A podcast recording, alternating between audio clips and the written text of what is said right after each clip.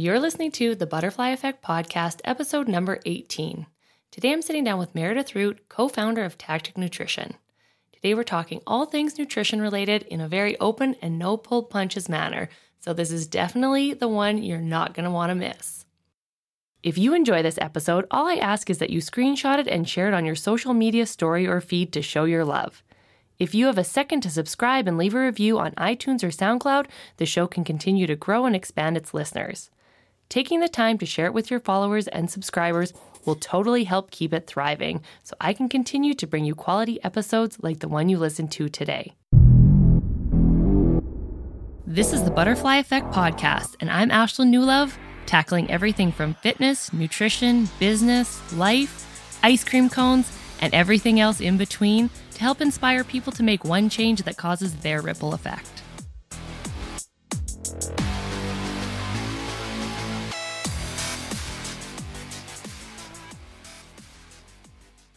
Welcome to episode number 18. So, for those of you who don't know me, I'm a fitness and nutrition coach helping people have fun, keep fit, and reach their goals while they're at it with my online program, The Sweat Effect. I've been following Meredith and her frank approach to nutrition for quite some time now. I've always loved her open honesty about it, and we share a lot of the same views, so it's hard not to laugh when she calls out all of the morons on social media for their comments and misleading information they post regarding nutrition. I'm excited to have her on so we can debunk all of these diet myths and speak frankly about a topic we share such a passion about. So, welcome to the show. Thanks. Yeah, glad to be here. Okay, so you're not just a nutrition coach, but you've also proved your fitness as well by competing at the CrossFit Games. But how do you get to this point? How do you end up running a successful nutrition company? And tell me a little bit about your background. Um, yeah, so I think nutrition's always been kind of an interesting and like important topic for me um, personally because like I dabbled in some different sports before I got into CrossFit, or I got into CrossFit and then started dabbling in different sports. So specifically, um, Olympic weightlifting, where I competed um, for about two years there at the national level in the U.S. And that was kind of where I learned how important uh, nutrition can be to like performance and cutting weight and just kind of how that works. And so it that was kind of my foot in the door with uh, nutrition. Um, once I made the switch back to CrossFit, which was in uh, 2014, I um, needed to put on some size because I was competing in the 53 kilo weight class, which was like 115 pounds. So I was a little bit, I was a lot too small to be competitive in CrossFit. Um, but I didn't just want to start eating and put on a bunch of useless weight. So um, that was I started sort of tinkering with my own nutrition at that point, and um, that was like like working with macronutrients before macronutrients was really like the thing. I think paleo was still really popular in 2014. Um, so that's something we're going to talk about yeah, later. I'm super glad. Um, I did paleo too for a while, but yeah. I think everybody, if you started CrossFit in 2012, like you definitely did paleo. Yeah, you did for sure. yeah. You're like, no, I can eat these brownies. They're paleo. okay.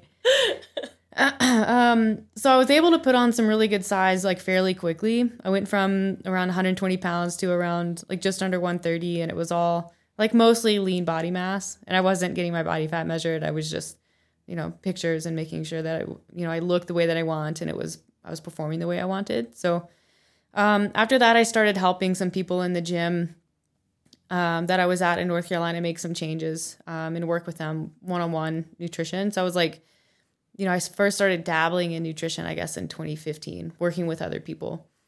Um, at that time, I was still working full time. So I'm a biological engineer and I worked in that field for six years. So I was working for a biopharmaceutical company at the time um, in cell culture development, which is essentially um, like the company made biologic products. You um, engineer cells to make the proteins, and then you harvest them and make drugs. So it's pretty cool. Yeah, the science is neat. Um, but my day job really was like worrying about the nutrition of these like cells and making sure that they were fed what they need to do their jobs. And so, like, there's actually a lot of crossover in like um, in cell culture and cellular metabolism and human metabolism. So the like the science behind nutrition like comes super easy to me because I did it for so long, just not on humans. Mm-hmm. Um, so I guess that's kind of like that's my background scientifically. Um, I quit that job in 2016 to focus a little more on my training and do CrossFit full time. Well, like full time. I don't think anyone really does CrossFit full time. I think people say that, but they don't know what it means. Yeah. I'm like, you're hanging out in a gym for eight hours a day, and that's doing CrossFit full time. Yeah. Um, I was doing some coaching and managing a gym at that time too. Started taking more nutrition clients on. Um, yeah, and then had some good years competing, qualified for the games last year in 2018. Um, started working for a nutrition, another nutrition coaching company uh, in 2017. Worked for that for them for like a year and a half, and then after the games were over in 2018, kind of just started to, to decided to start my own thing because um, I was bringing in a lot of my own clients. Alex was bringing in a lot of her own clients. We kind of have our own like brand on social media. Mm-hmm. So it was actually like Mike Fitzgerald who recommended that, you know, you guys are not really gaining a lot by being a part of this uh, this other company, um, but they're gaining a lot by you being there, which mm-hmm. is true. Um, and I have like nothing against the other company. I learned a lot working uh, working for that company and working under my mentor, but mm-hmm. it was definitely time to like step out and do our own thing. And it's been so we started Tactic in September of 2018, and it's it's been hugely successful for us this first year. So that's awesome. Mm-hmm. Okay, so basically, what we're going to talk about is just like lots of things that I've seen out in social media and yeah. whatnot this basically the past year. And uh, yeah, just getting your opinion on everything, which I'm excited to hear you talk about. Yeah. Okay, so I'm going to quote an Instagram influencer you might be familiar with. It said, Real talk. You want a summer beach body? Want to be jealous? Want people to be jealous of your physique? Eat less food. Do you remember that one? Yeah, I remember that one. okay, so what was your response? Um, I think my response on that particular post was um, uh, not a positive one for her, but it was essentially saying like that's a, you know, you're speaking to um, a group of people, particularly females. Like CrossFit uh, has this group of people who are overtraining and undereating specifically, and like if you're a female, like we see this happen all the time. It causes all kinds of issues um, with adrenals. It's like you plateau with weight loss. Maybe you start actually like gaining weight back. Um, so just say like simply saying eat less is a pretty dangerous recommendation coming from someone with like absolutely no like scientific background or general concern for who their audience actually is. Um, so I think my response was something to that effect and probably included some maybe like scientific details or just like, you know, hey, you should consider, you know, this scenario when making this type of re- recommendation, or maybe you just don't make that recommendation on social media.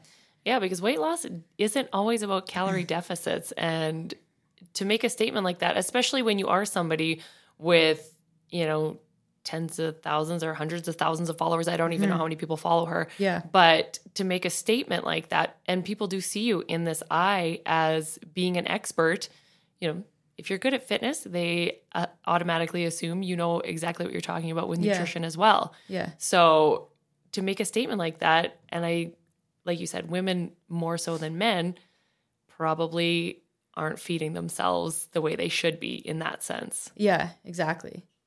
Okay. I saw a flow chart once and it asked, Should I do keto?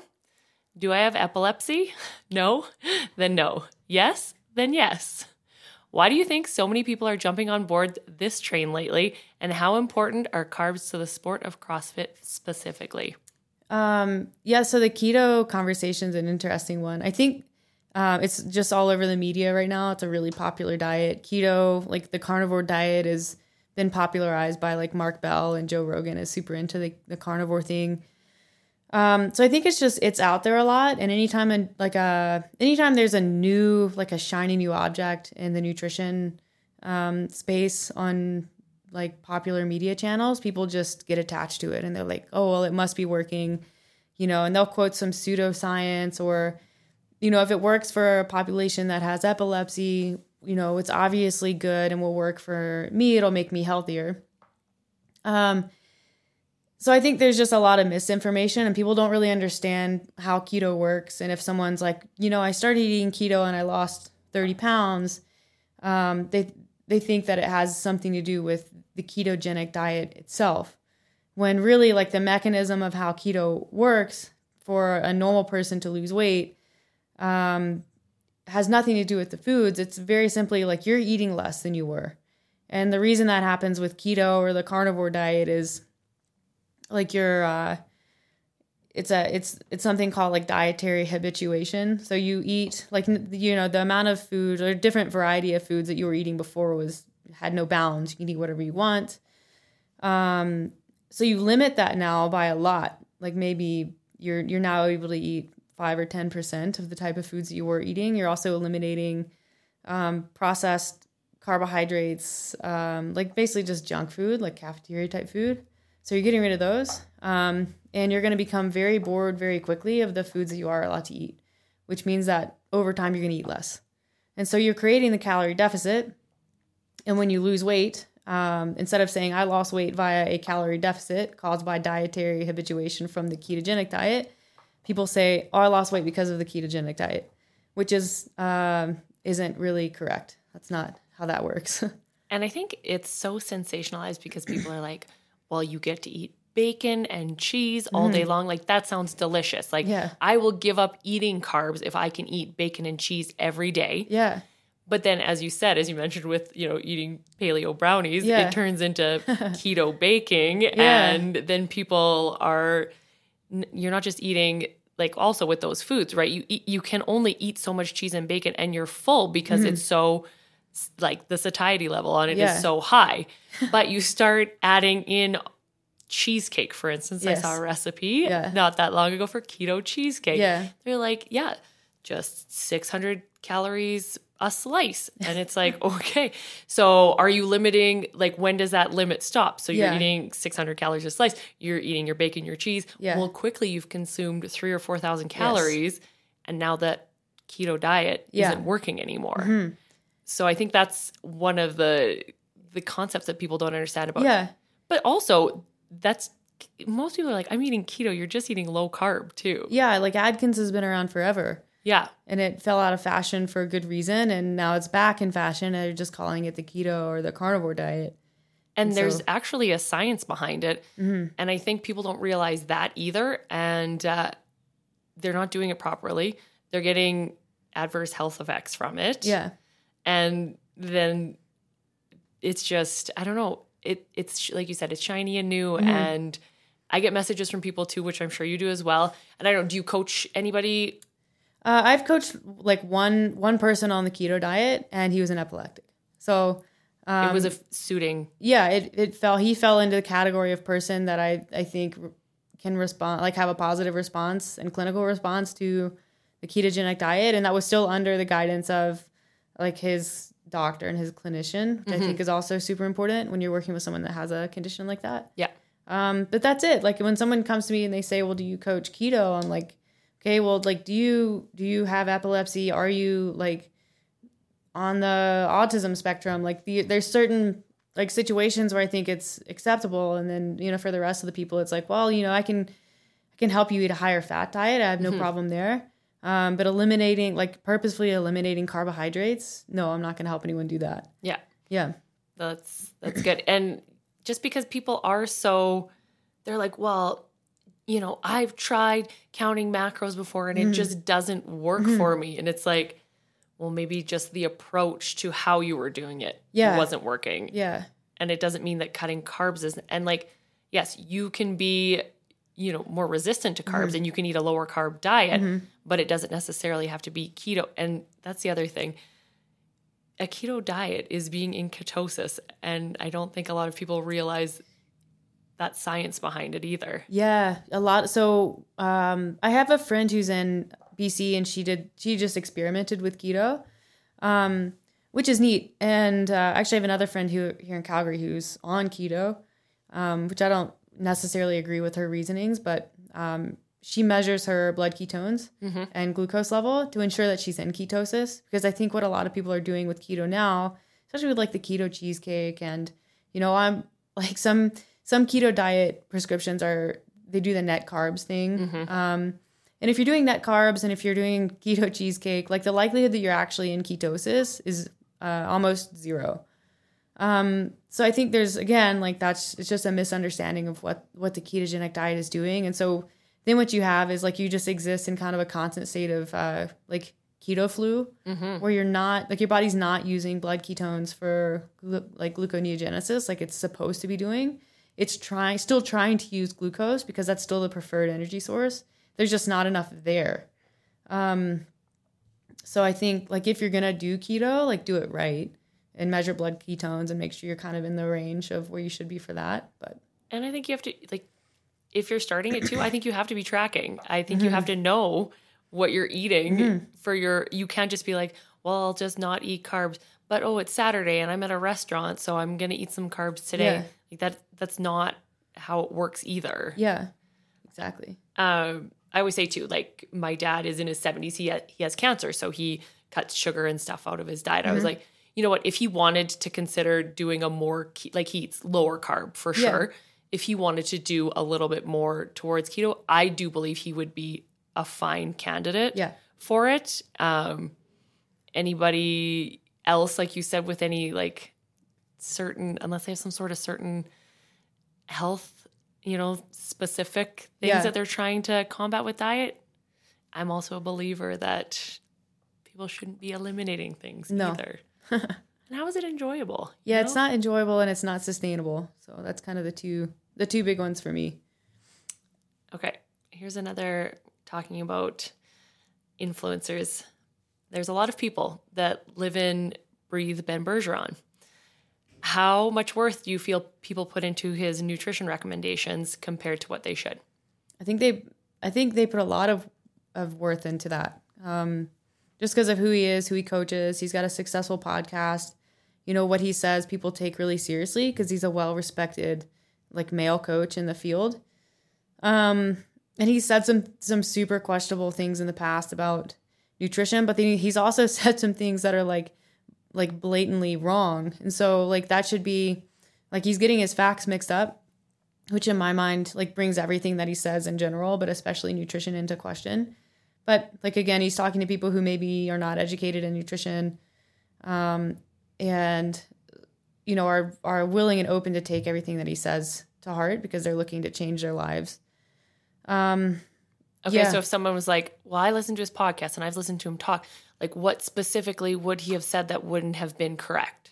i think he said white bread doesn't con- contain gluten. I think he said that. Oh, Um, I was like, okay, so no, that's not that's not correct. Um, he was um speaking really poorly of like like smoothies and like you know blended and drinking your calories and stuff like that. And again, like I think there's a time and a place where that's appropriate. There's a time and a place where it's not appropriate. But my problem with people like him is there's no qualifying language. There's no, you know, okay, for this group of people or this population of people, like maybe this works you know if your goals are this maybe try a different approach. There's just there's no qualifying language and he's he's never used it on social media. He doesn't use it in his podcast.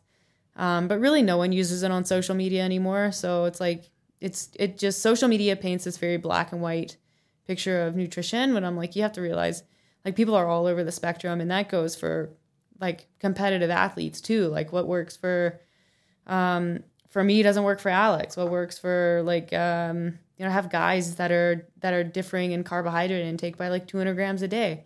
So you kind of just have to realize like when people ask what my macros are, I'm like it doesn't it doesn't matter to you because they're not likely going to be very appropriate for what you're doing.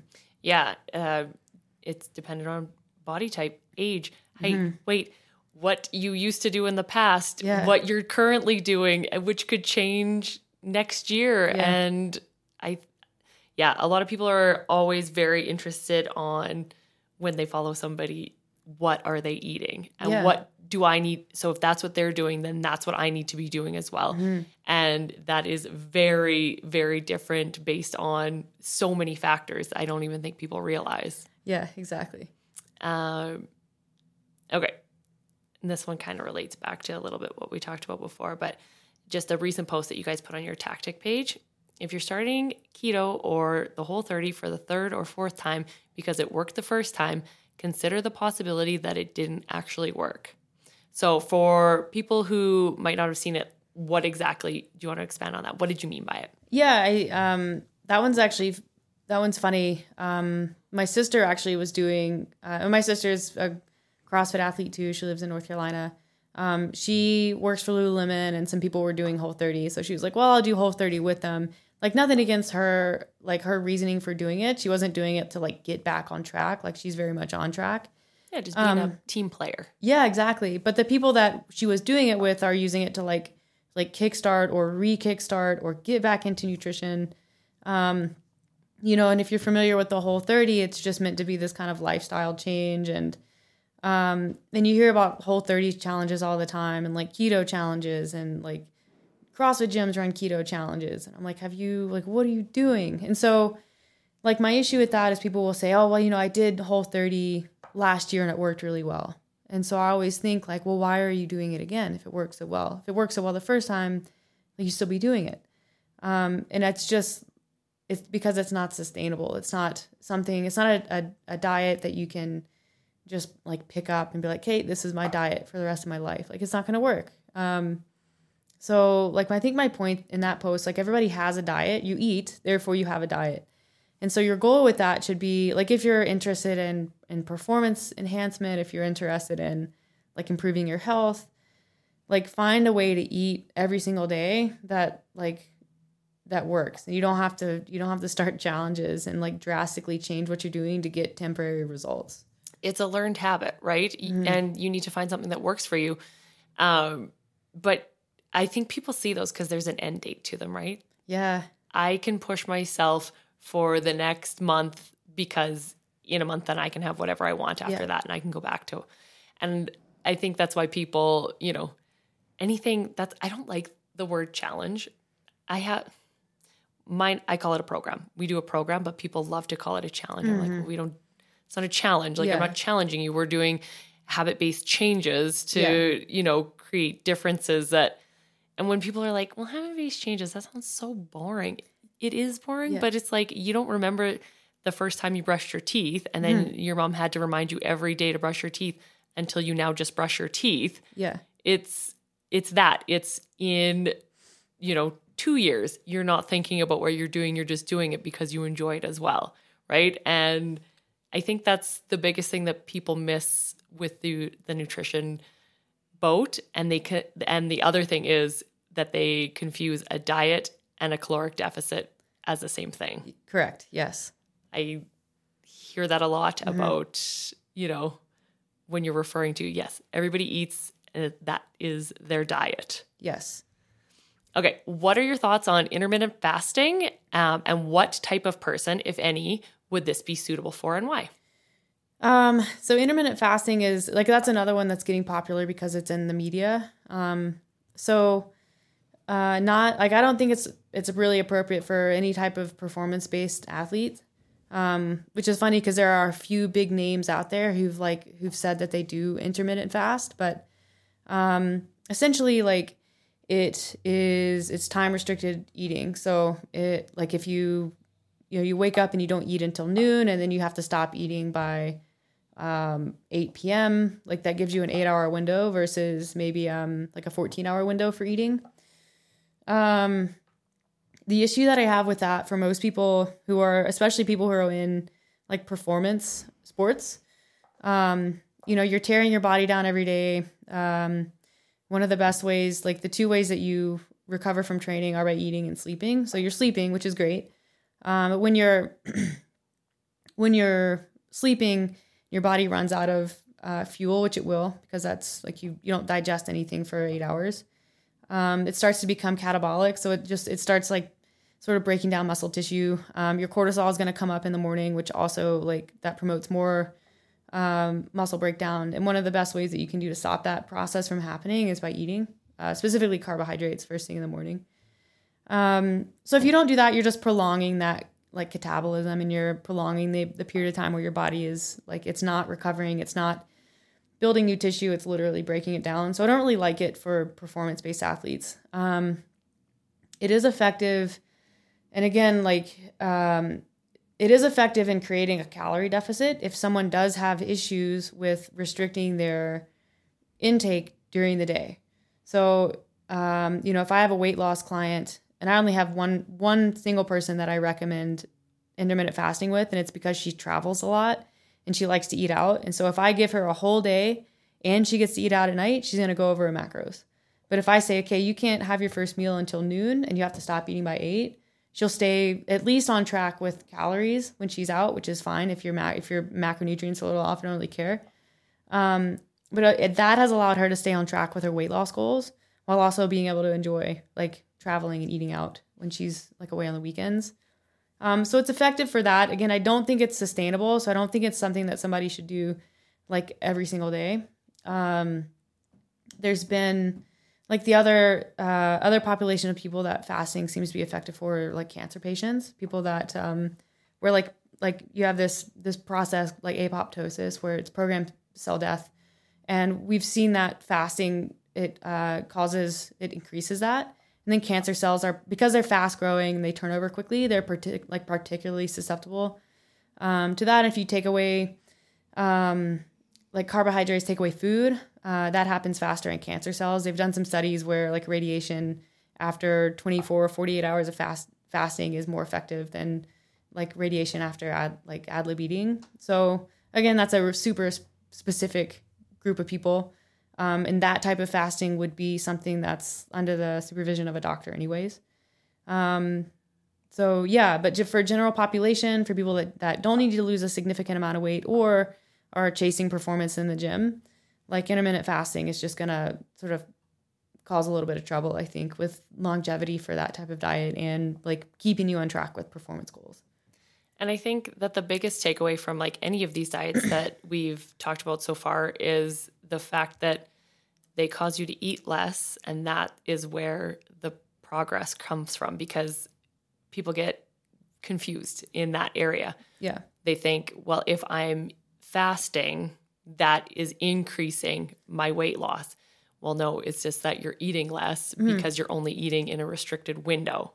It's the same with keto, right? You're eating more uh, high fat foods. It's more satisfying. You eat less because you're feeling more full, right? Yeah. And, uh, you know, same with, right? We talked about paleo, yeah. like CrossFit and paleo. That was the thing to do together. Yeah. Like you said, if you started CrossFit, when did we 2011 we started 2011 yeah oh that was like the thing to do paleo challenges all the time at the gym yeah but okay why do we hear so much less about it now i think people are starting to catch on that it's not uh, paleo is not going to get you anywhere if you're if you have like crossfit goals um, just because it's not high enough in carbohydrate. Um, I think from a like from a health perspective, there's a little bit of validity, and when you look at the like CrossFit's philosophy on nutrition, because they still in level one they still talk paleo they still talk zone diet um, it's kind of the low hanging fruit right? When you're like when you say okay i want here's a general population human being they're completely de- deconditioned. They eat a standard american western diet that probably is full of like fast food and junk. If i get that person to eat paleo i don't even care if they do crossfit. They can do crossfit or they cannot do crossfit. But if i can get them to do to eat paleo they're going to lose weight probably. And again it's because you're eliminating a lot of the crap and the super high calorie foods um, and a lot of the inflammation that comes with that. So I think like if CrossFit has to like they need to to position themselves somewhere on nutrition because it's not the workout, it's it's what you're doing for nutrition, and it allows them to make the biggest impact across most people. Um, you know, by saying eat this way. So um, there's a little bit of validity to paleo. I think we're kind of moving away from that as a community, like the CrossFit community, um, outside of level one seminars, because people are seeing kind of seeing the light and they're seeing like, oh, I can have some balance, I can have carbohydrates, and actually get to my goals faster because I'm fuel. I'm able to fuel my training a little bit more, um, or or better because carb like CrossFit, at least um, like from a performance standpoint, you have to have carbohydrates, and so I think people are starting to recognize that. Um, and it's funny that you, yeah, the zone. They still talk about it every level one seminar. Yeah. I literally don't know anyone who has done the zone diet in yeah. years. and I find it so funny that they they still talk about it. And yes, it's still macros in a roundabout way. Mm.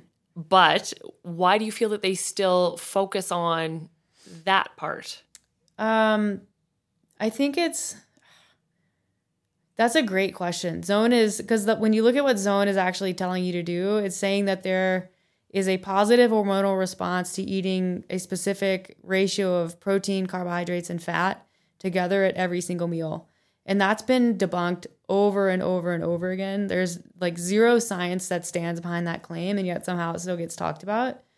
Um, you know, things I like about Zone, you're eating protein at every single meal. Things I don't like about Zone, like it's kind of complicated. People don't know what a block is. They're like, well, what if I'm in between a two block person and a three block person?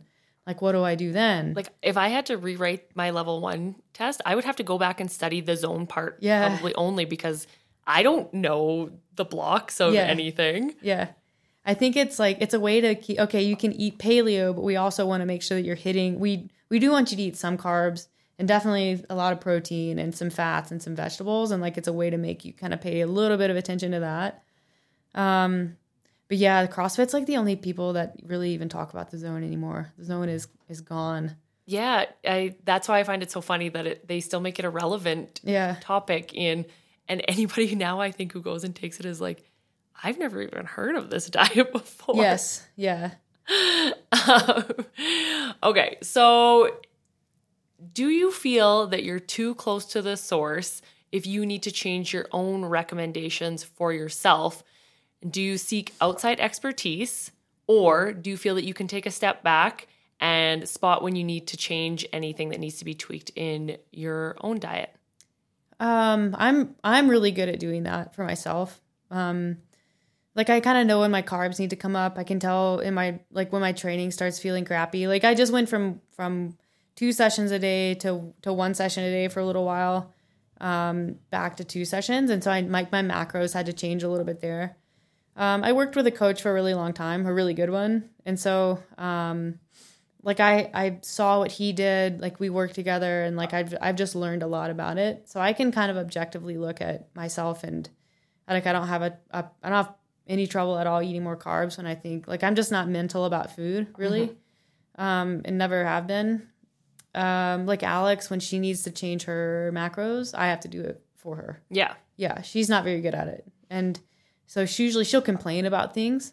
And then I'm like, well, how much like how much are you eating these days? And like what are your and so she'll show me a range. I'm like, okay, well, like you are spending this much more time in the gym, like your intensity's coming up. Like maybe it would be a good idea to increase some carbohydrates. And then we argue about it for like 10 or 15 minutes and she like will end up increasing or decreasing or whatever. Yeah. Um, so like I don't, I definitely don't have a problem with that for myself, but I know like a lot of nutrition coaches and athletes who are nutrition coaches still work with a coach because like even a coach needs a coach.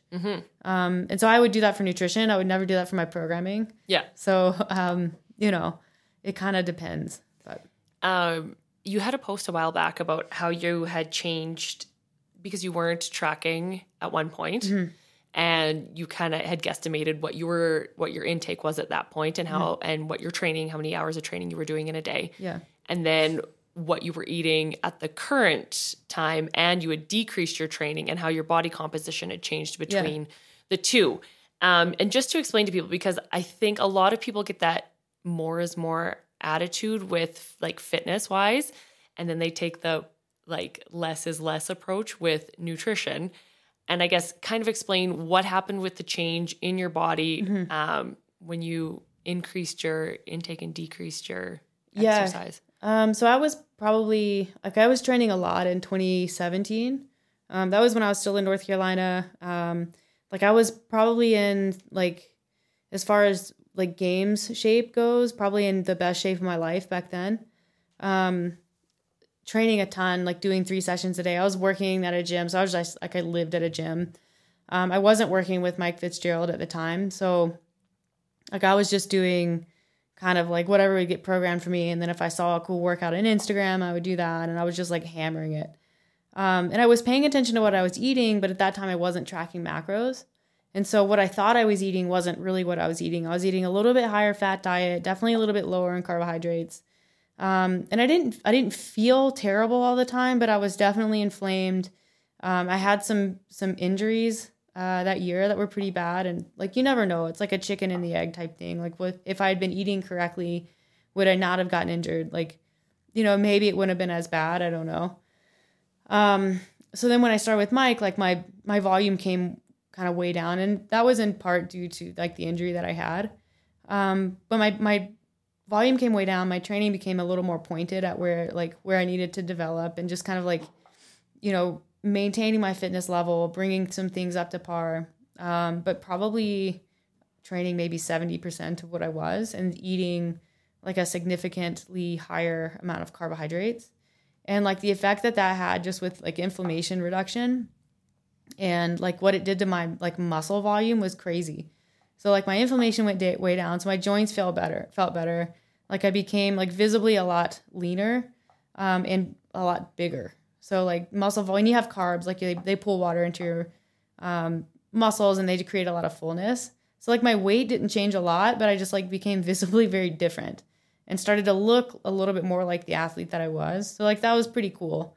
And were you noticing any changes in your training then? I know it was hard to say because you were, you know, coming off of an injury or whatever, yeah. but um so the the training itself was so different that I noticed like uh bef- before um like in 2017 I was kind of I was doing Mike used to say that I was doing te- I would just test every day, always testers. Um, and I think a lot of people train that way when you're training CrossFit. It's just like constant CrossFit. Like you're just um, you're doing that, you're not eating enough, you're kind of burning the candle at both ends.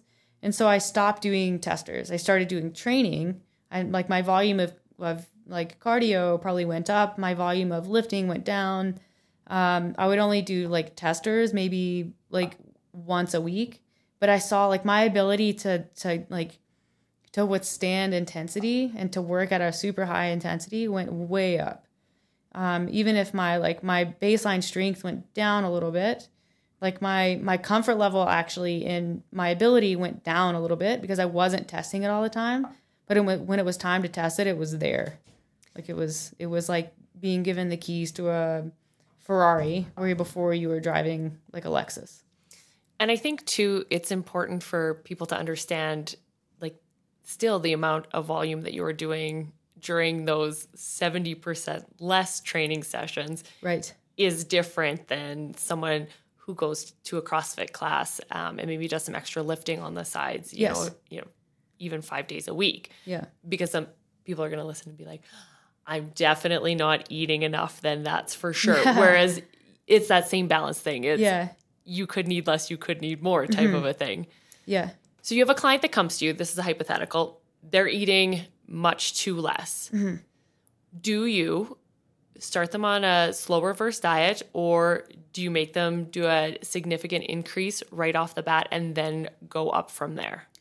Um, it kind of depends on the client and what their comfort level is. Um, usually, I'll reverse diet them for a period of kind of a period of time, kind of like stepwise changes over, um, you know, the course of a month or two. Like I'll have in my head where I want them to be, and I'm like, okay, if I give this person this much food, they're gonna wig out and they're gonna leave and then they're gonna just continue not eating enough.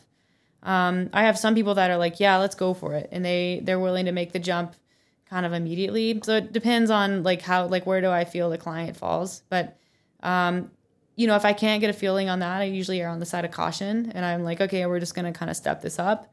Sometimes I tell them that's what we're doing. Sometimes I don't tell them that's what we're doing. Um, but I like this stepwise approach because it's like mentally very approachable.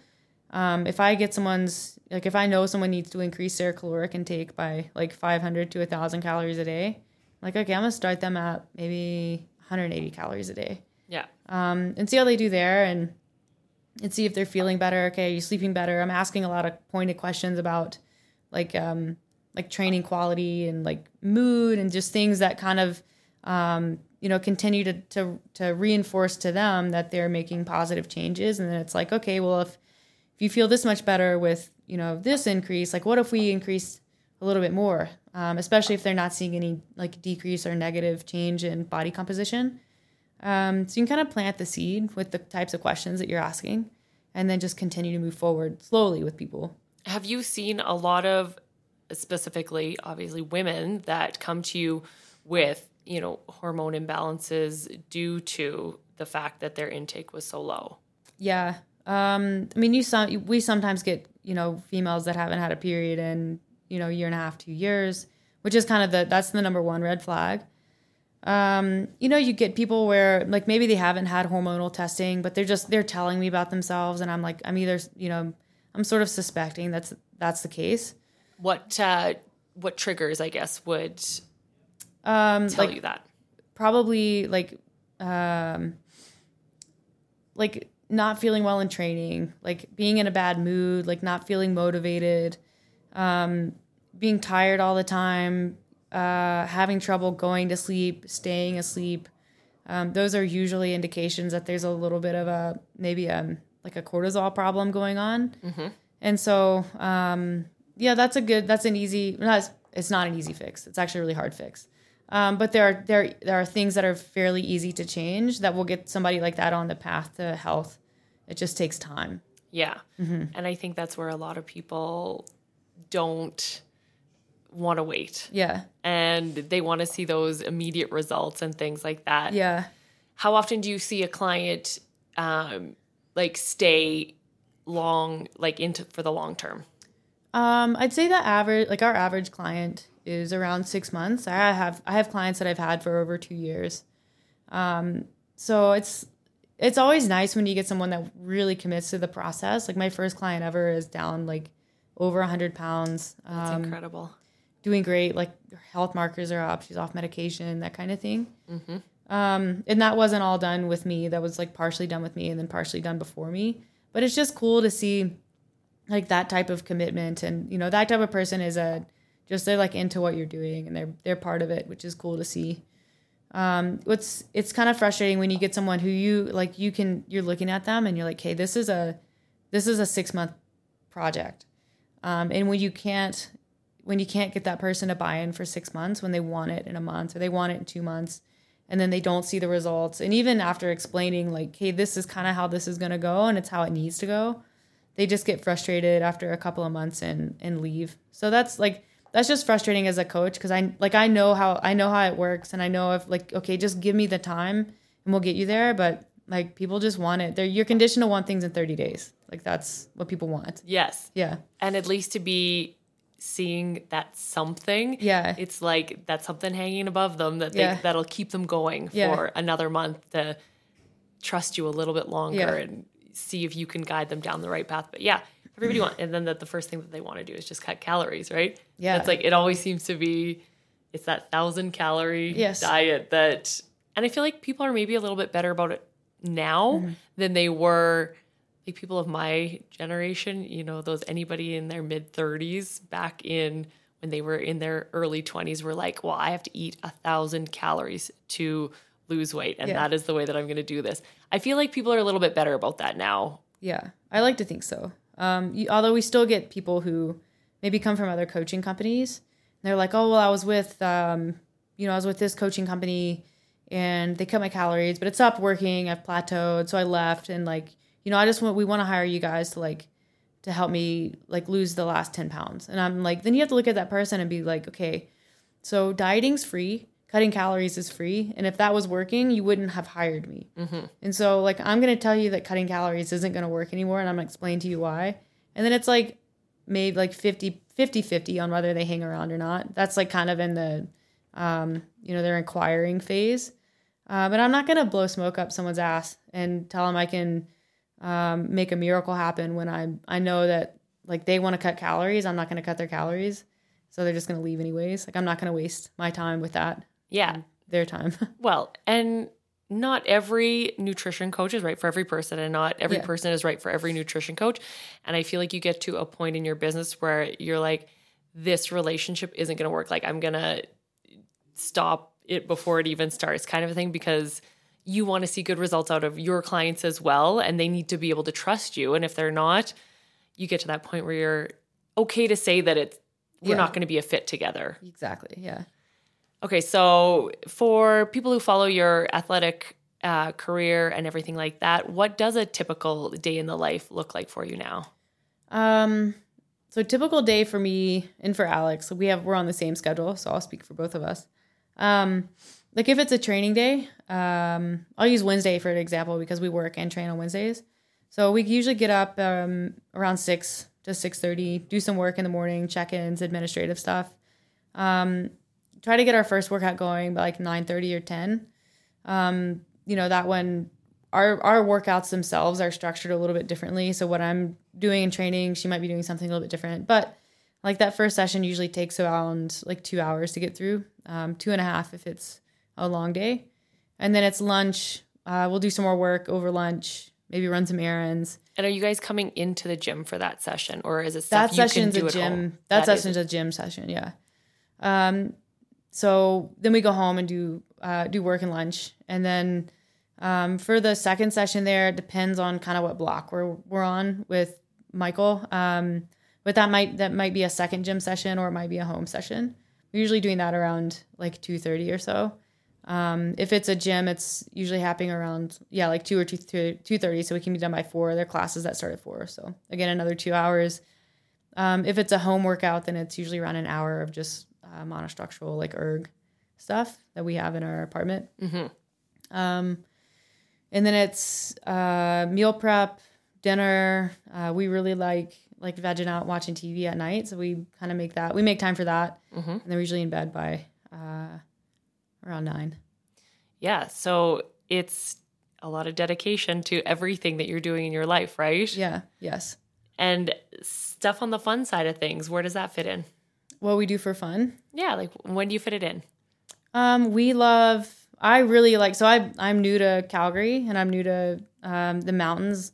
So I like. I really really like going to the mountains. I like going to Canmore a lot. So we try to do that a couple of times of like a month. We'll either stay the night in a hotel or go for the day to Kananaskis. Um, there's a super nice Nordic spa there. Yep. Um, I just like looking at the mountains. Like it's it's super novel living here, and so I like spending time doing that. And we leave, you know, put our phones away, leave phones in the car or whatever, and just kind of disconnect. Um, so yeah, that's kind of our. That's how we get away and have a little bit of fun away from the city. Um, And are you into hiking? Is that or just Uh, just hanging out in the mountains? Yeah, I I like hiking. The issue with hiking right now for me and for us is that it's kind of an extra training session to be honest. And so it's like there's a little bit of a cost to hiking. Like it's going to take away um, from training a little bit. But um, we did like back in August, I did um, around like 25 kilometers of hiking in a couple of days, which was super fun. Like definitely glad that I did that. Um, but man, my feet were wrecked for like a week. I had to take all the double unders out of my programming and like just replace them with burpees or something. Yeah, it's like and it's like all it's so calf like Yeah. intensive and Yeah. you're like, well, that was not as easy as I thought it was going no. to be. yeah, you think you're super fit and then you're like you're climbing and I don't know, like I've made up the observation before, like I walk kind of slow when I'm like walking downtown or something.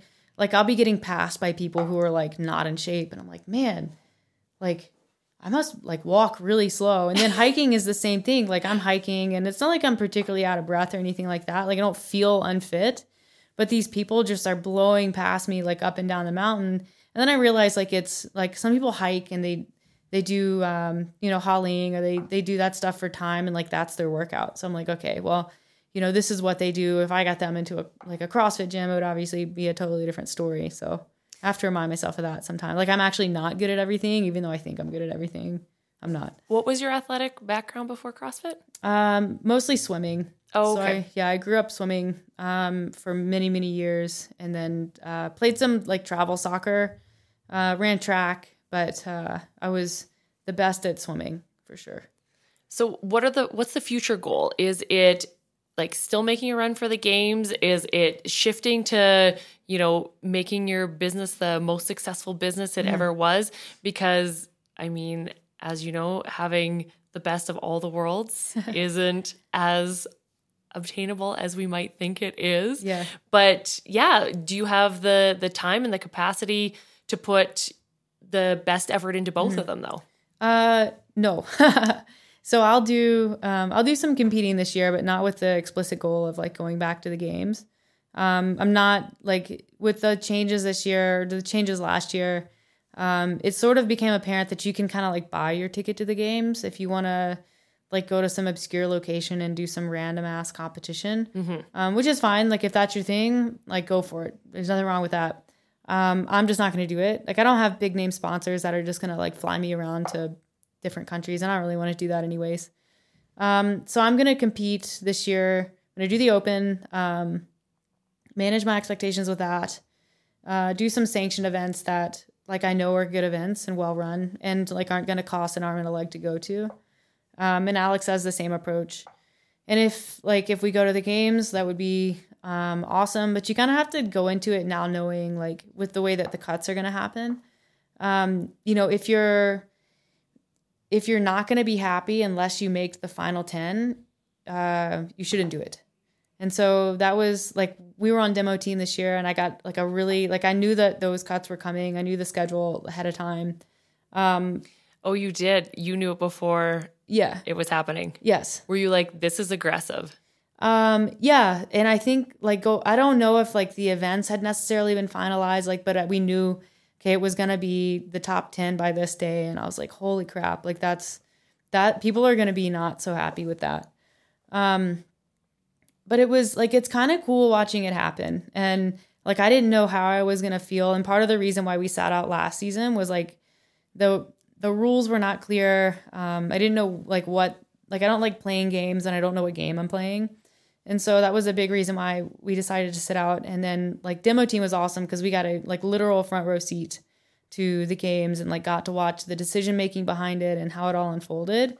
And it actually like it made me want to do it more. Like the fact that there are cuts and like you know the games aren't what they were, the top 40 don't go all the way through. I'm like that's like that's actually how it needs to be.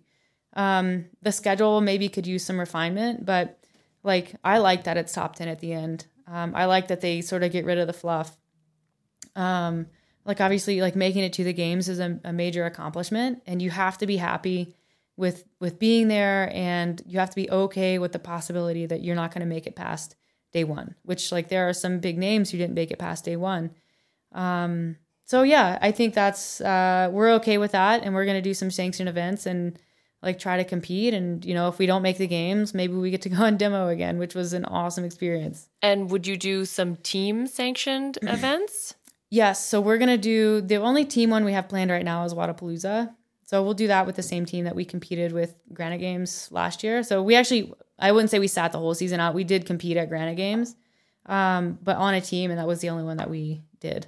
And we then, did like fairly well for a team that had not competed together and then you'll do some individual sanctioned. Yeah, the, most of our season will be individual because we're not like we're not very good on a team. We're number one, we're like the same athlete. Yeah. Um, we're small, like we're not power athletes, and you kind of need to be a power athlete to be, uh, especially as a female, to be successful on a team. At uh, it seems like at the sanctionals level, once you're at the games, it rewards fitness a little bit more. But again, like you have to get to the games to play the game. So I don't know, like you know, we can be the two fittest people on the field of the teams, but um, you don't necessarily get rewarded for that in the way the team play works right now. Okay, that's awesome. Well, I think that's a great place to end it.